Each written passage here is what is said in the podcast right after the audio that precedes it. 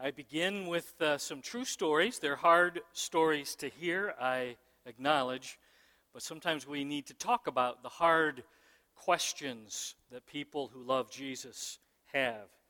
Uh, I recall uh, husband and wife, right after uh, we'd had a little service to bury their one week old child, and they wanted to know did I think that there was something they had done wrong that was the reason why their child only lived for a week and then suddenly died? A friend of mine grew up with her, mother of three, played keyboard every Sunday in church, active in their local uh, little church family. Anyway, three children. She was at home watching their youngest uh, her husband and the older two children were in school. Um, anyway, uh, they found Darlene brutally murdered in her farmhouse. Never found what exactly happened. Had some clues, uh, but leaving a grieving husband, you can imagine, and three young children, the child was never touched to carry on. Lord, uh, why would you allow something this horrific to happen to, to such an active, Jesus loving family. Another friend of mine, best athlete in the school, uh, he was in gym class.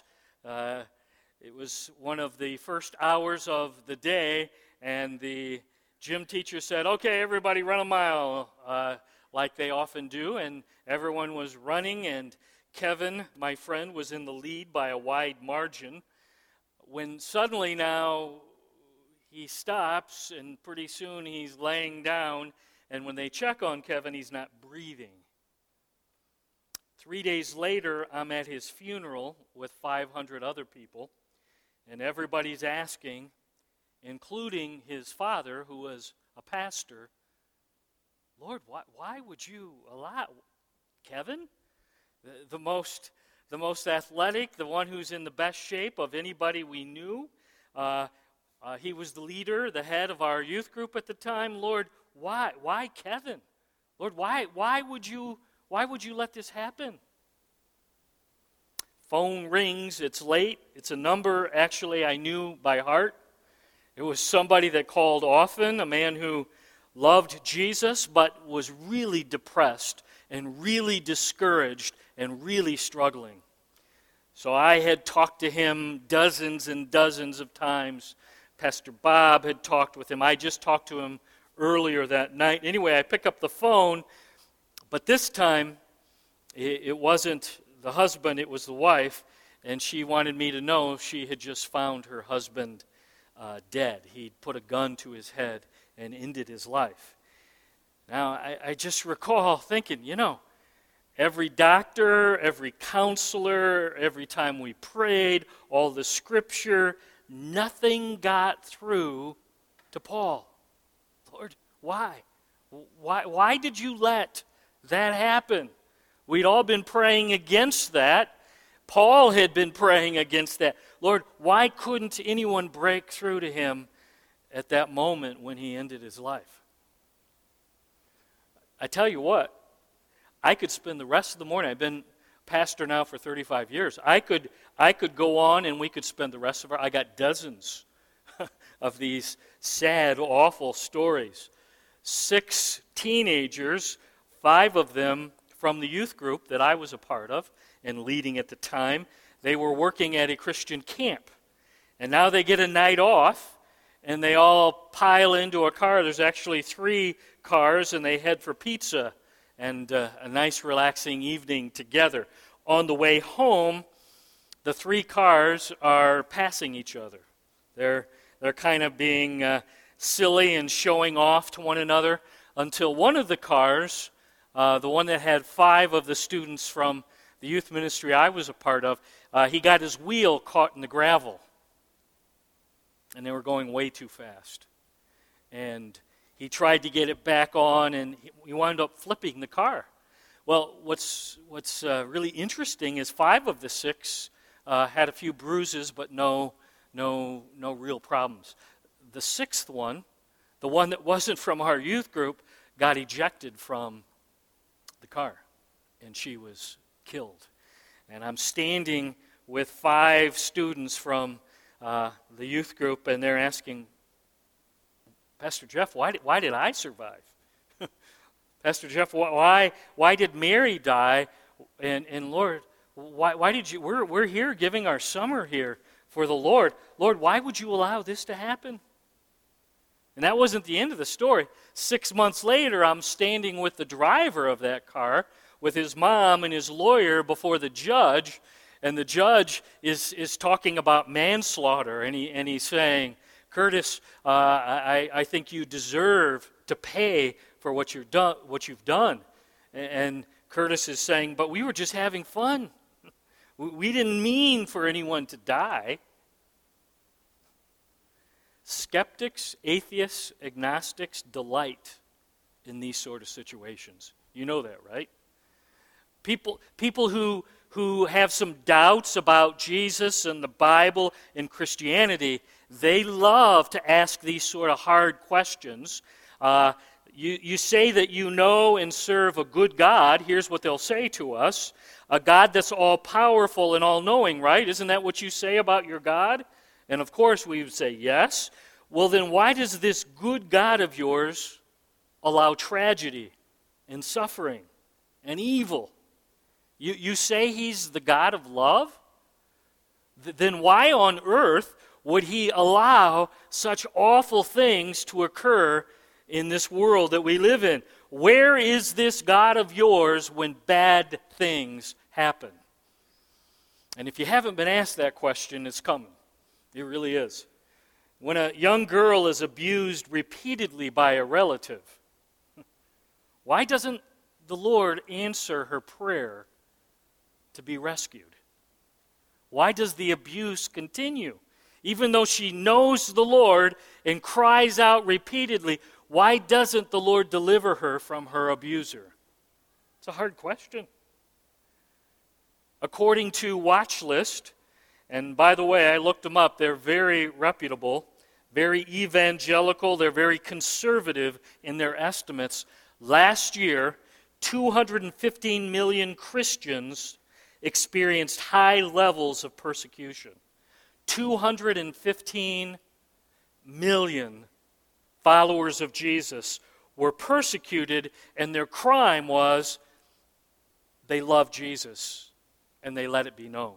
That's one in 12 Christians worldwide suffers high levels of persecution. Over 3,000 people were murdered, killed last year, and their crime was they dared to name the name of Jesus. 3,000 brothers and sisters in Christ died because of their faith. Uh, 1,000 were kidnapped. Many of them still haven't been found. Over 1,000 women were raped. Their crime, they were Christians. 793 churches, just last year alone, were attacked, and most of them destroyed because they dared lift up the name of Jesus and have the cross out front. More people suffer today for their faith in Jesus than at any other time in church history. You know, we look back and we look at Nero. It was bad. I'm just telling you, there's more people who are suffering horrific persecution today than at any time in all of history. So here's the question so, why doesn't the Lord protect those 200 million plus people? They love Jesus, right? They're naming the name of Jesus.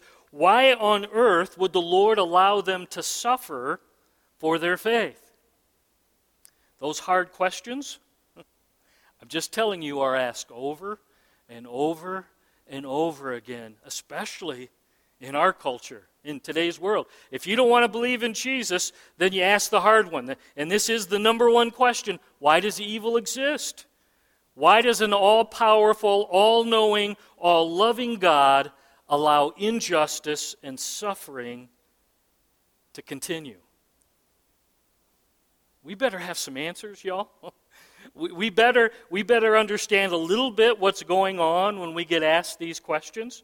So today, and for the next four Sundays, we're going to examine some of these really hard questions. And uh, we're going to specifically look at the answers that the Lord gave to an Old Testament prophet. And his name is, you ready? Habakkuk. At least that's the way I'm saying it, okay? Uh, you're going to hear me, Habakkuk. You want to say it with me? Habakkuk.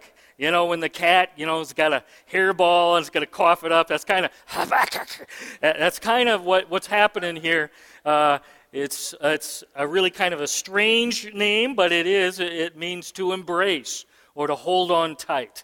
And that's what Habakkuk is doing here in this Old Testament little book. Now, the Old Testament contains 12 uh, shorter books, and they are often referred to as the minor prophets. Okay, minor not because they're less important, they're minor because they're less lengthy. They're shorter books in length. Habakkuk is a minor prophet, uh, and he's number eight in, in the 12. 56 verses spread out over three chapters. So Habakkuk is minor in length, but it is major in subject matter. Yeah, it might be a short 56 verses, but I would argue it's a really important subject matter for us to dig into, and we're going to do that for the next four Sundays. So locate with me on your phone, in your Bible, Habakkuk chapter 1. Where is that? It's to the right of Psalms, Isaiah, Jeremiah, Ezekiel, Daniel, and then the minors begin. Hosea, Joel, Amos, Obadiah, Jonah, Micah, Nahum. Here it is. Habakkuk. Got to learn the minor prophet song, okay? It saves me.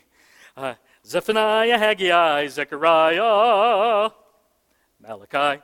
Anyway, uh, hopefully you're there now. Habakkuk chapter 1. We're going to stand together and read out loud the first 11 verses of Habakkuk chapter 1.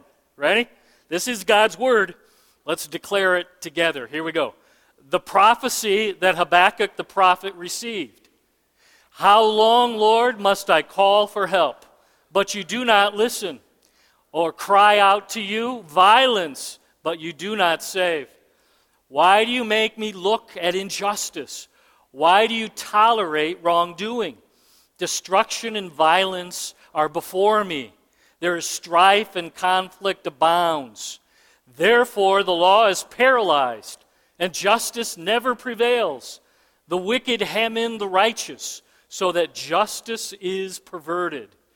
Look at the nations and watch and be utterly amazed. For I'm going to do something in your days that you would not believe, even if you were told. I'm raising up the Babylonians, that ruthless and impetuous people who sweep across the whole earth to seize dwellings not their own. They are a feared and dreaded people. They are a law to themselves and promote their own honor. Their horses are swifter than leopards, fiercer than wolves at dusk. Their cavalry gallops headlong, their hostmen come from afar. They fly like an eagle, swooping to devour. They all come intent on violence.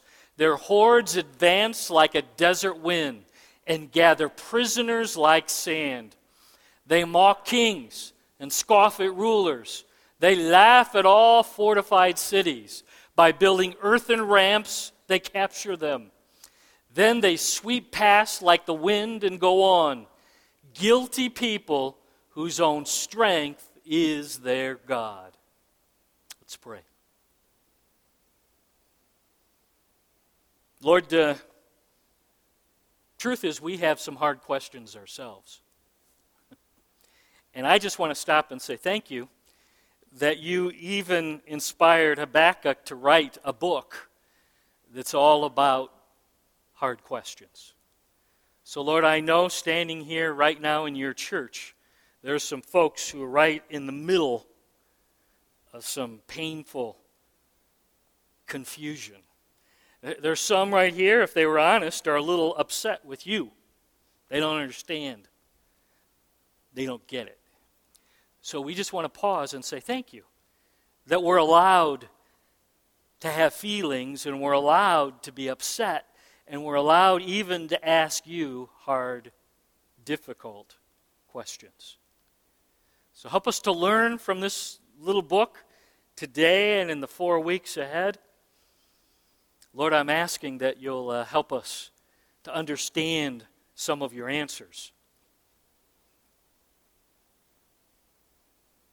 I pray specifically now for those who are in the middle of it, Lord, that you might bring answers, that you might speak and teach us. I'm asking, Lord, that you might come and, and work today in your church. Thanks again for your book that teaches us and encourages us and challenges us. Like we do almost every Sunday, Lord, we're grateful for the power of your word. It's alive, it teaches, it encourages, it gets us back on track. But we're also grateful, Lord, for the power of your spirit that lives and resides in every one of your kids. So, everybody who knows you today, Lord, right now we choose, we welcome you. You, first of all, come and take charge individually, personally in our lives. If there's sin that we've not dealt with, if there's things your book calls sin, would you, would you point that out right now? Convict us of sin? And we're not just going to hold on to it and do nothing with it. We're going to do the U turn and we're going to repent and run to the cross. And Lord, those things that you're making clear to us right now, we're going to confess them. You've marked our accounts paid in full.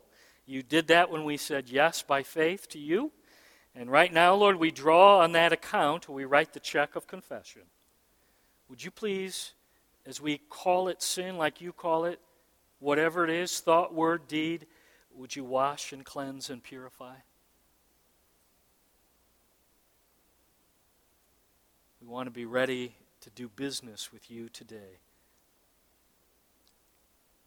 And all the church family at Walloon Lake said with one unified voice, you can be seated. Habakkuk 1 1, the prophecy that Habakkuk the prophet received.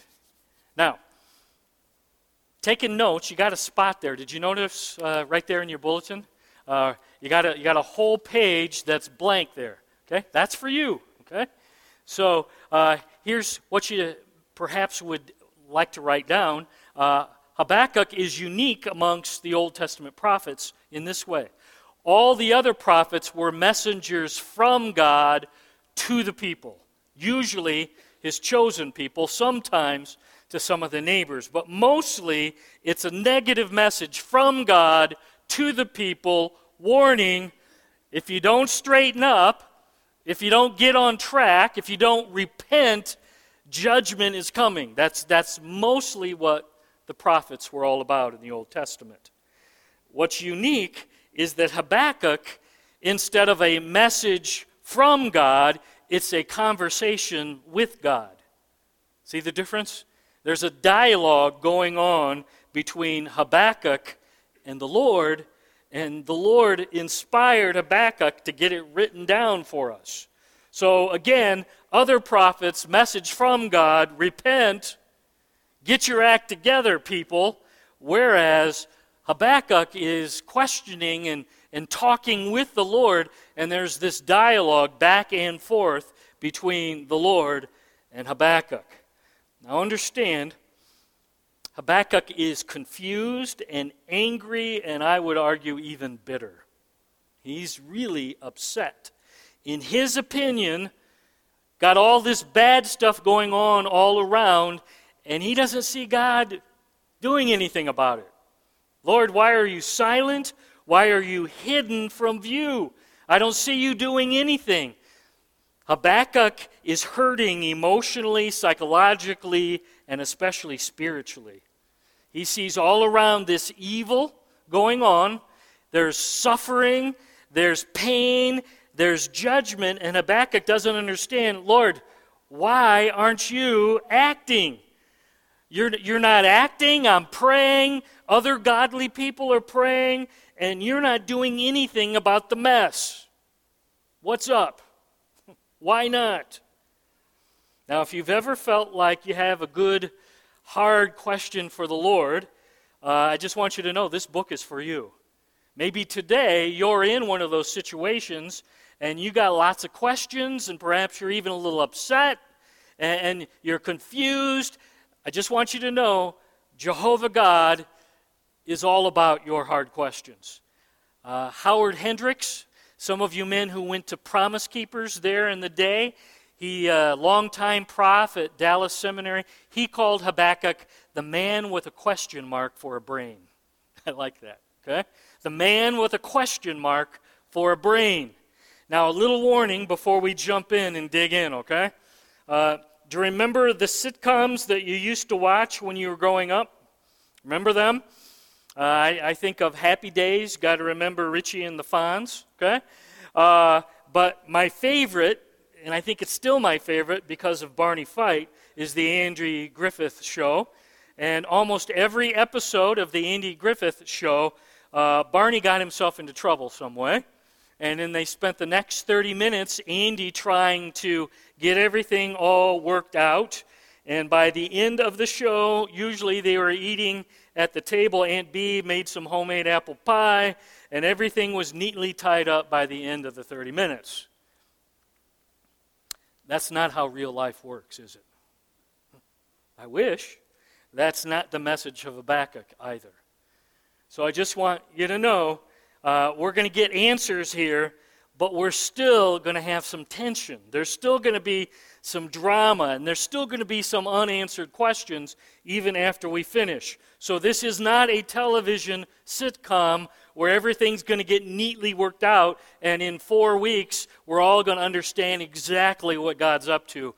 I'm not promising that. But we're going to get pointed in the right direction, and slowly, we're going to get some of the answers that we need. Okay? Ready? Here we go. Habakkuk 1, verses 2 through 4. Uh, he's got a problem, and notice the problem that he has, his complaint, if you will. How long, Lord, verse 2, must I call for help? But you don't seem to be listening, or cry out to you violence, but you're not saving. Why do you make me look at injustice? I don't even want to look. I don't want to tolerate wrongdoing. Destruction and violence are before me. There's strife, there's conflict abounding all around. Therefore, it seems like your law is paralyzed. Justice never prevails. The wicked hemming in the righteous. Justice is perverted. There seems to be three basic problems or complaints that Habakkuk has with God. Let me list them for you. First, God, you don't seem to care about the mess all around. Uh, I'm looking around, I see violence, I see injustice, uh, wrongdoing, strife, conflict, and you don't even seem to be lifting one of your almighty fingers. That's my first complaint, Habakkuk says. His second problem uh, the prophet seems to be a godly man and knows his Bible. And he says, basically, I know, Lord, that you're all powerful. I know that you are all wise. I know that you are a good God. You have the power to fix this mess. So why don't you? So it, it's sort of a theological problem. His second one I know you could do it. I know who you are. I know your book but you don't seem to care. You're doing nothing. Third complaint what you're doing, God, I think is not enough. I, I don't think it's right. I don't think it's enough. I don't like the way that you are working.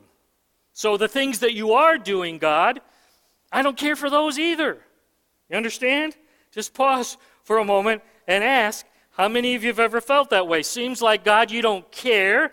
It feels like you're doing nothing when you could do something, and what you are doing, I don't care for. I don't like it. How many of you have honestly ever felt that way? Can I see your hand? Anybody in the balcony? Yeah. Yeah. The truth is, live long enough and be honest. Don't stick your head in the sand. you're all eventually, we're all going to feel that way if we're honestly looking around. Okay? So, what do we do? We're followers of Jesus. I love Jesus. He's number one in my life. And then something awful happens around me. How do you deal with that? Someone you love gets sick. And you pray and you pray and you pray and they don't get better. What do you do when someone you care about's in an accident and things aren't turning out like you expect? God, I know you could turn this around. But no matter how much you pray and how much you, you seek the Lord, it seems as though nothing's getting better. Again, it's getting worse, or you lose your job, and then you lose your house, and you wind up losing everything. That's the challenge. What do you do when what you see in your life or see around you is not consistent with what you believe? You tracking? What, what do you do? I'm looking around and what I'm seeing doesn't make sense. It doesn't line up with what I believe and what I know to be true in God's book. Sooner or later, we're all going to be asking these hard questions that Habakkuk raises. Lord, I'm going to continue to trust you, but I don't get it. I don't understand. And we're forced to hold on tight, even though I don't get it and even though I don't like it. That's the journey that Habakkuk is on. And that's where he's at right here in the middle of chapter 1. I, I don't understand, Lord. I don't get it. Uh, and now the Lord, look at verse 5, says, I'm about to tell you something that's going to knock your sandals off, Habakkuk. Uh, I'm going to tell you something now that's going to take your breath away. The Babylonians, and, and he's thinking, you don't, you didn't really say Babylonians. Yes, the Babylonians are going to be the solution to your questions. and, and you need to understand they were the worst. They were the most dreaded. They were the most hated people on planet Earth. They piled heads in city centers. They did awful things to people. And, and he's saying, Lord, you, you, don't really mean you're going to use the Babylonians. Uh, and I'm going to read verses 5 to 11, and I want you to respond how Habakkuk and the nation of Judah would have responded. They would have thought, You don't mean the Babylonians, they're awful. Boo, hiss, no. Okay, you understand? So when they said even the word Babylonians, they're thinking, No, no, no, you, you can't really mean that. Boo, hiss. So Every time I say the word Babylonians, I'm going to read for you. Here's what I want you to do, okay? Boo! You can choose your favorite, or hiss, or no, or you can do that, put two thumbs down, okay? So this is uh, kind of like uh, church theater here today. Here's a practice. You ready? Babylonians. You can do better than that, okay? Can hear some hisses too, okay? Those really add nicely. Snakes. Snakes for you, Brent. Uh, Babylonians. Okay. Here we go. I'm going to read. Here we go. Here's what the Lord says. Okay? He's got all these hard questions. Here's the Lord's answer. Uh, I'm going to do something in your days you won't believe. I'm raising up the Babylonians. That ruthless, and impetuous people who sweep across the whole earth to squeeze dwellings, not their own. The Babylonians. They're a feared and dreaded people. The Babylonians. They're a law to themselves and promote their own honor. The Babylonians, whose horses are swifter than leopards, fiercer than wolves at dusk. Their, their horses gallop headlong. They fly like eagles, swooping to devour. The Babylonians, they're intent on violence. Their hordes advance like desert winds. The Babylonians, they gather prisoners like sand. They mock kings, scoff at rulers. They laugh at all the fortified cities. They build earthen dams. The Babylonians sweep past like the wind and go on. The Babylonians. You did really well, our guilty people. Their God is their strength. They're awful. You might want to write this down. Sometimes things are going to get worse before they get better. See? You had to come to church to hear that one. Sometimes things are going to get worse before they get better, and that's what Habakkuk just heard. God's chosen people. And now the favorite part Israel had already been judged. Now, now Judah, rebellious, idolatrous, deserving judgment. But Jehovah, really? We deserve, but you're going to use the Babylonians? Their wickedness, their evil is so much worse. Why them? They're awful people. So, what do you do when you're in the middle of chapter 1 of Habakkuk and you're a believer in Jesus, but you're really confused? I don't get it, Lord. And I've got all these hard and painful and difficult questions. Here's the first thought. Here's another thing to write down. It's okay to ask God the hard questions. Did you know we don't serve a fragile, uh, easily offended God? Sometimes we, we treat the Lord as like he's a fragile old man, and, and we can't be honest and real with him. And I just want you to know this book shows us we have permission to ask hard questions. It's okay to be upset and, and actually bring those hard questions and even your anger and your frustration and perhaps even your bitterness to the Lord. Take it to Him. He's the one who can handle it. He's actually the one who has the ultimate answers. Everybody I know who's lived for a little while, if you're honest, you're going to have these seasons of doubt and trouble and confusion I just want you to just plan on it. Write it down. It's going to happen. So you're in the middle of chapter 1 right now, and I know some of you are. What are you going to do? What do we do in the meantime? Okay? Um, and, and I would encourage you, Habakkuk hangs in there. he doesn't walk away from the Lord, but he just keeps asking the hard questions. I would encourage you, follow his lead there. He hung in there. Now, the first answer the Lord gives him is not the one he wanted to hear but he hangs in there. So, God's answer to Habakkuk's hard questions was I'm going to use the most wicked, ruthless, brutal, feared, hated nation on earth to accomplish my plan. But if you're in the middle of that, I want to give you one more thing to hold on to as we close. Turn to the new section with me. Let's go to the Gospel of Mark.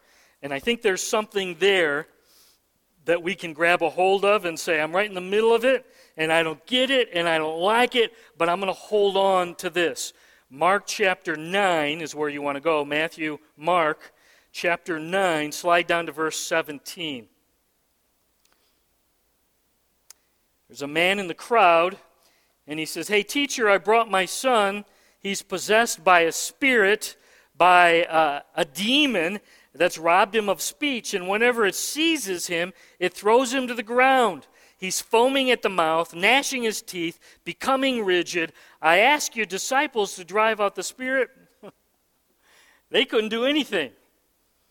So there's this father who's got this awful situation with his young son. He's getting thrown to the ground. Uh, it says that he's even getting thrown into fires. He's getting thrown into water. He's going to drown. He, he's going he's to die. Uh, Lord, what are you going to do? Uh, he's got a demon inside of him. Uh, verse 21, slide down. Um, Jesus asked the boy's father, How long has it been like this? He says, From childhood, since he's been young. It's often thrown into the fire or the water to kill him. But if you can do anything, take pity on us and help us. Do you hear the father's desperation? I've been to the best doctors. I've been to every godly person I know. We've prayed over him. We've done everything we possibly know to deal with my son's condition. What am I going to do? If you can help us, would you help us? Verse 23, look at what Jesus says. If you can, said Jesus, everything is possible for the one who believes. What, what do you mean? If I can. Do you know who you're talking to? Second person of the Trinity? If I can, everything is possible for the one who believes. Verse 24 is where I, I want you to see. This is a key. Boy's father exclaimed to Jesus, I do believe. Would you help me overcome my unbelief? Is that not a great line? I, I believe, but I, I don't believe as much as I need to believe, Jesus. So, Jesus, could you help me believe and help me overcome my unbelief? Because I, I, I got a sliver of belief, but obviously I got a lot of things because of all these years I've been praying for my son. I, I've been searching for answers. Nobody can help him. Been to every godly person. Jesus, I believe. But would you help me with my unbelief here? Now, here's the great news Jesus says, uh, Demon, scram, get out of here. The boy's healed. But that only happened after years of confusion and pain and struggle and doubt. Do you understand? So we get to see the end, uh, and that's how most of us are. I, I just want to fast forward. Don't you wish you had a fast forward button?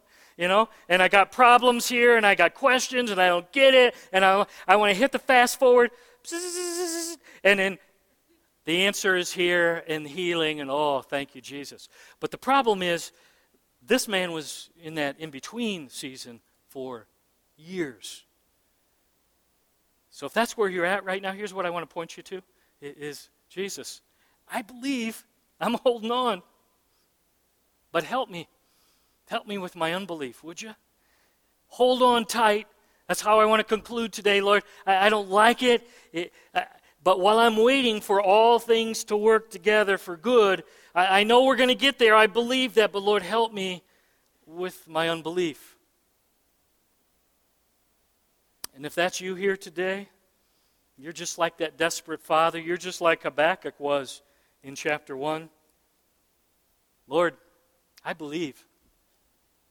Help me. Help me with my unbelief. Here's what I know the Lord loves that kind of prayer. I'll help you through this time. Hold on tight. We'll walk through this. No fast forward button. I, I got a plan and I got a purpose, but you hold on tight and I'll help you with your unbelief. You just, you just keep crying that out. Let that be your daily prayer. Lord, I believe. Help me with my unbelief. That's where we're going to conclude first Sunday in the book of Habakkuk. Bow your heads, shut your eyes. Lord, thank you once again for giving us a book that's real and honest and raw and, frankly, sometimes hard to work through. we just as soon think that uh, we're going to have this magical life and never have problems and never have pain and never have suffering or confusion. But the reality is, all around us we see it. So I pray specifically now for those who are right now with Habakkuk in the middle of chapter 1. Anybody say, even as we close? I can identify a lot with Habakkuk. I've got these hard, difficult questions. I'm a little upset. Maybe even I'm a little bit angry. You might even go so far, I'm a little bit bitter at God. I don't understand. I believe, but I need to start crying out, Lord, but help me with my unbelief. Just simply want to pray for you. That's where you're at today. I'm not going to ask you to stand or come forward. That might occur in the weeks ahead, but not today. Just want to pray for you. Lord, I'm in the middle of a really hard, difficult, confusing, painful season. I don't like it. I don't get it. I don't understand it. Wow.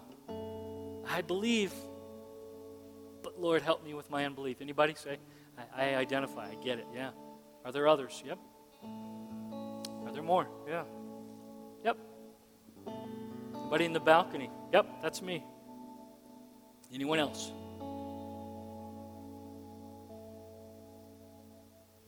Lord, I pray for my friends who are hurting and questioning and confused.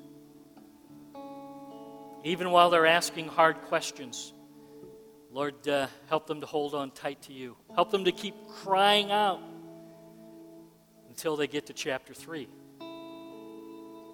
Lord, help them, even in their unbelief.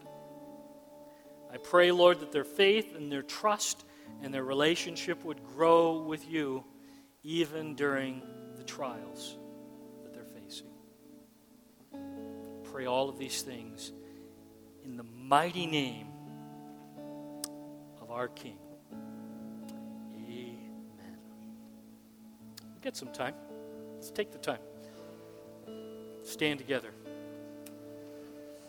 Let's worship the Lord as we close.